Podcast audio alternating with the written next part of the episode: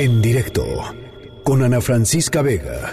Bueno, hemos platicado con él en varias ocasiones y yo le agradezco que esté nuevamente esta tarde con nosotros en la línea el doctor Alejandro Macías, internista, infectólogo, catedrático de la Universidad de Guanajuato y excomisionado de influenza. ¿Cómo está, doctor?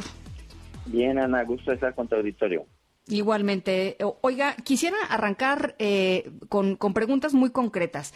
Una de ellas tiene que ver con este debate que se está dando con cada vez más intensidad sobre el uso o no de cubrebocas en el espacio público. La recomendación, evidentemente, es guardarse en casa. Si uno sale, ¿cuál es la recomendación, doctor?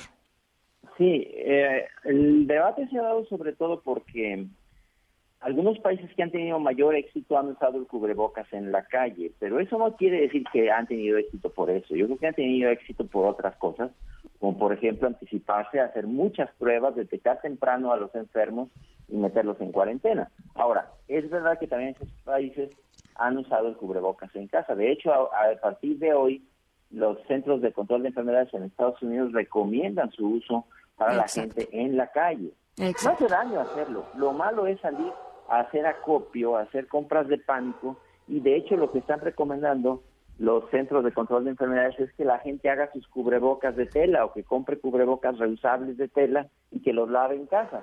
No se trata de evitar enfermarse con eso, se trata de que la gente esté esparciendo menos secreciones en el ambiente, uh-huh. o cuando va al súper que no lance las secreciones, digamos, sobre las cajas o sobre la verdura. No es la maravilla, pero ya lo pueden empezar. A ver, entonces, una evidencia. Con la, hay que decirlo, son cubrebocas normales, no es el cubrebocas N95, esos tienen que ser reservados para el personal sanitario. Sí, así es, pero no es porque no queramos o no se quiera que la gente los use porque no se les quiera dar el beneficio, es que no les van a servir. Esos son claro. cubrebocas de un uso limitado, se estropean con relativa facilidad en un uso limitado, tendrían que tener cientos de ellos, es difícil, es laborioso respirar dentro de ellos, no les van a servir. Es uh-huh. mejor que hagan sus cubrebocas o que compren cubrebocas caseros o de los que puedan encontrar en farmacias. Ahora, esos cubrebocas, doctor, que son los azulitos, ¿no? Los de gas, como gasita. Sí, hay de gasita, esos. O pueden hacer sus propios cubrebocas de tela.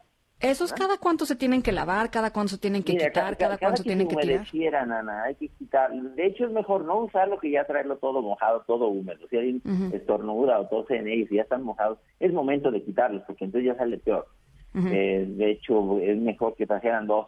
Y si algunos pueden ser reutilizables, inclusive pueden ser lavables, pues pueden hacerlo y echarse en la bolsa que ya esté mojado, lavarlos en casa, volverlos a usar. No uh-huh. se trata de decir que con eso la gente ya no se va a infectar, es para contribuir a que haya menos secreciones en la comunidad. Uh-huh. Ahora, le quisiera preguntar lo siguiente sobre el asunto de las pruebas, este debate que se traen el gobernador Alfaro de Jalisco y el vocero federal, el subsecretario López-Gatell. ¿Sirven o no sirven las pruebas rápidas para detectar el COVID-19?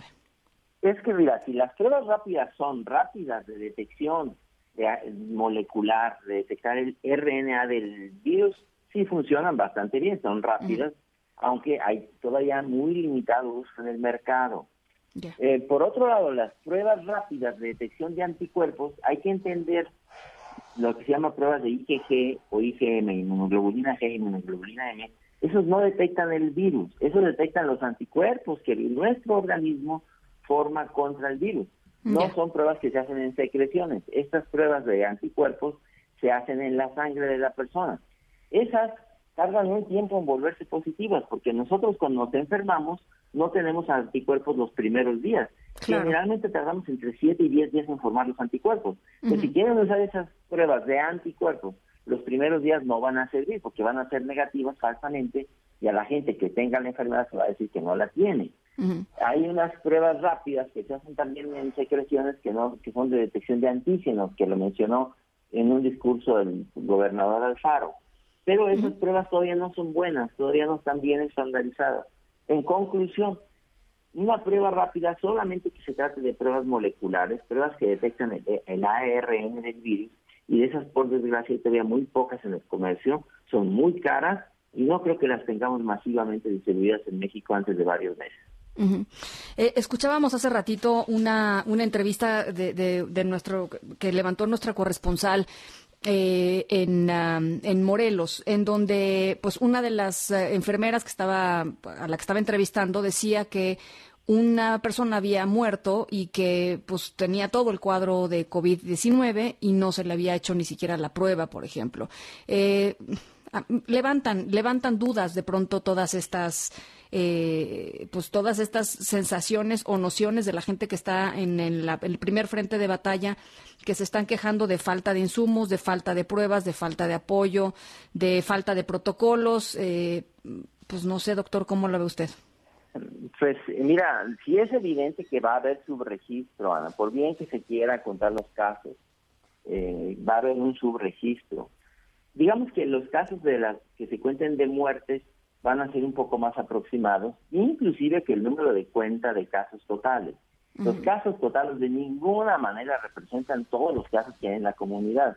Digo que por cada caso registrado y contado, del que nos están diciendo, pues que hay 1,500, de esos seguramente hay el doble, el triple o más que no estamos contando. Que nadie pretenda que las cifras oficiales sean exactamente los casos que hay. No porque estén intentando ocultarlos, sino porque el número de pruebas que se hacen es limitado y se van a escapar a la cuenta. Es perfectamente posible que alguien muera y que no se le haya hecho la prueba, o que hay mucha gente que ya esté enferma, curándose sola en su casa. En todo el mundo, ¿no? No se vaya a contar.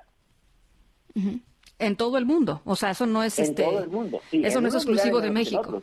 Te voy a decir, por ejemplo, en Corea del Sur, yo creo que ahí casi cada caso está contabilizado. En Singapur, por ejemplo, también en algunas ciudades chinas, como en Shanghái, ahí casi cada caso está contabilizado, porque ese es su sistema. Lo mismo está pasando en Alemania, y ahí tienen una buena cuenta. Pero en países que tienen el tipo de cuenta que tiene México, las limitaciones en las pruebas de laboratorio, no, pues por cada caso probablemente hay 10 o más que no se están contando. Finalmente le quisiera preguntar, doctor, sobre los tiempos. Yo sé que es muy apresurado, estamos apenas en el inicio de esta segunda fase, pero hay proyecciones por ahí de cuándo podríamos entrar a la fase 3 y de cómo podrían ser los contagios, etcétera, etcétera. Y yo creo que mucho lo que está en la mente de millones de mexicanos hoy es... el 30 de abril, ¿no? Evidentemente que fue un poco la fecha que dio el subsecretario López-Gatell para decir, a partir de ahí vamos a ir evaluando y vamos a ir viendo qué puede reabrirse, ¿no? De la vida normal como la vivíamos antes. Pero lo que vemos en lugares como Italia o España, pues dista mucho de que ese sea un escenario del 30 de abril, ¿no? Sí, es poco realista, Ana, pensar que vamos a estar todos ya listos y volviendo a trabajar el 30 de abril. Es poco realista. Todavía ni siquiera entramos en el pico máximo de la pandemia. No entramos todavía en eso, en fase 3. Ya en algunos lugares se deja ver que en las siguientes semanas vamos a entrar, como en Ciudad de México, probablemente Guadalajara, Monterrey, los grandes grupos humanos. Porque no va a entrar parejo en toda la República. Va a entrar primero en unos lugares y luego en otros. Pero evidentemente, el 30 de abril, yo diría apenas estaremos entrando en los picos máximos, y para que adquiera esto una meseta, va a tomar seguramente por lo menos finales de abril, mayo, y si bien nos va junio, principios de julio. Y estamos hablando todavía, Ana, de la primera ola. Hay que decir que esto va a venir por olas. Probablemente en julio se vaya la primera ola, pero en diciembre la volvamos a ver. Entonces, nadie pretenda que este es un problema que se va a ir pronto. Pero también que nadie se desespere y nadie caiga en desesperación. Recuerden que la gran mayoría de las personas que se enfermen no van a tener ningún problema. Algunos van a tener acaso fiebre y tosecita, y algunos ni siquiera lo van a notar. No desesperen tampoco. Tenemos un problema, es cierto, hay que aceptarlo, hay que enfrentarlo, pero hay que agarrarlo con ecuanimidad, porque si no vamos a caer en desesperación. Es un poco lo que vemos en China, ¿no? Este asunto de los últimos 2 días que han reportado nuevos casos, ya que no habían reportado casos, pues son oleadas. Sí, ahora ellos a lo mejor... Yo decía en un principio, cuando eso empezó en Wuhan, miren, estamos viendo con lástima Wuhan, pero en 2 o 3 meses quisiéramos estar en Wuhan, porque ahorita es una de las zonas más seguras del mundo. Claro. Pero ellos también no pueden estar confiados, porque evidentemente viene una segunda o hasta una tercera hora en los mismos lugares que ya la tuvieron, o en lugares que de hecho no lo han tenido. En China hay lugares donde prácticamente no ha habido casos, ha habido muy poquitos. Y ellos están esperando a veces ahí la primera entrada. Tienen un sistema diferente, tienen un gobierno diferente y ellos están probando mucho más gente, se están dando cuenta mucho más realistamente cuáles son el número de personas que están infectando. Es otro sistema, pero evidentemente ellos ya están esperando en algunos lugares la segunda oleada. En México apenas vamos por la primera. Bueno, pues paciencia, ¿no, doctor? Paciencia, Ana, porque mientras no haya una vacuna, la verdad es que este virus nos vamos a enfermar casi todos. No se desesperen, no va a pasar nada para la mayoría de las personas. Inclusive los que se conocen como grupos de riesgo, las personas de edad avanzada, las personas con diabetes. Ahí están las mejores condiciones posibles, pero es muy posible que también ellos acaben enfermos mientras no tengamos una vacuna. Lo importante aquí no es necesariamente que nos enfermemos la mayoría, sino que no nos enfermemos al mismo tiempo, que esto entre de la manera más parsimoniosa posible para que no se nos saturen y colapsen las instituciones de salud. Por eso el llamado a quedarse en casa. Quédese en casa todo el que no tenga mucho que hacer en la calle, quédese en casa, por favor. Aún en casa, mantener alguna distancia con las personas que se puedan complicar. Bueno, doctor, pues yo le agradezco como siempre su generosidad y estamos en comunicación. Con mucho gusto, Ana, que estén muy bien. Un abrazo, buen fin de semana. En directo, con Ana Francisca Vega.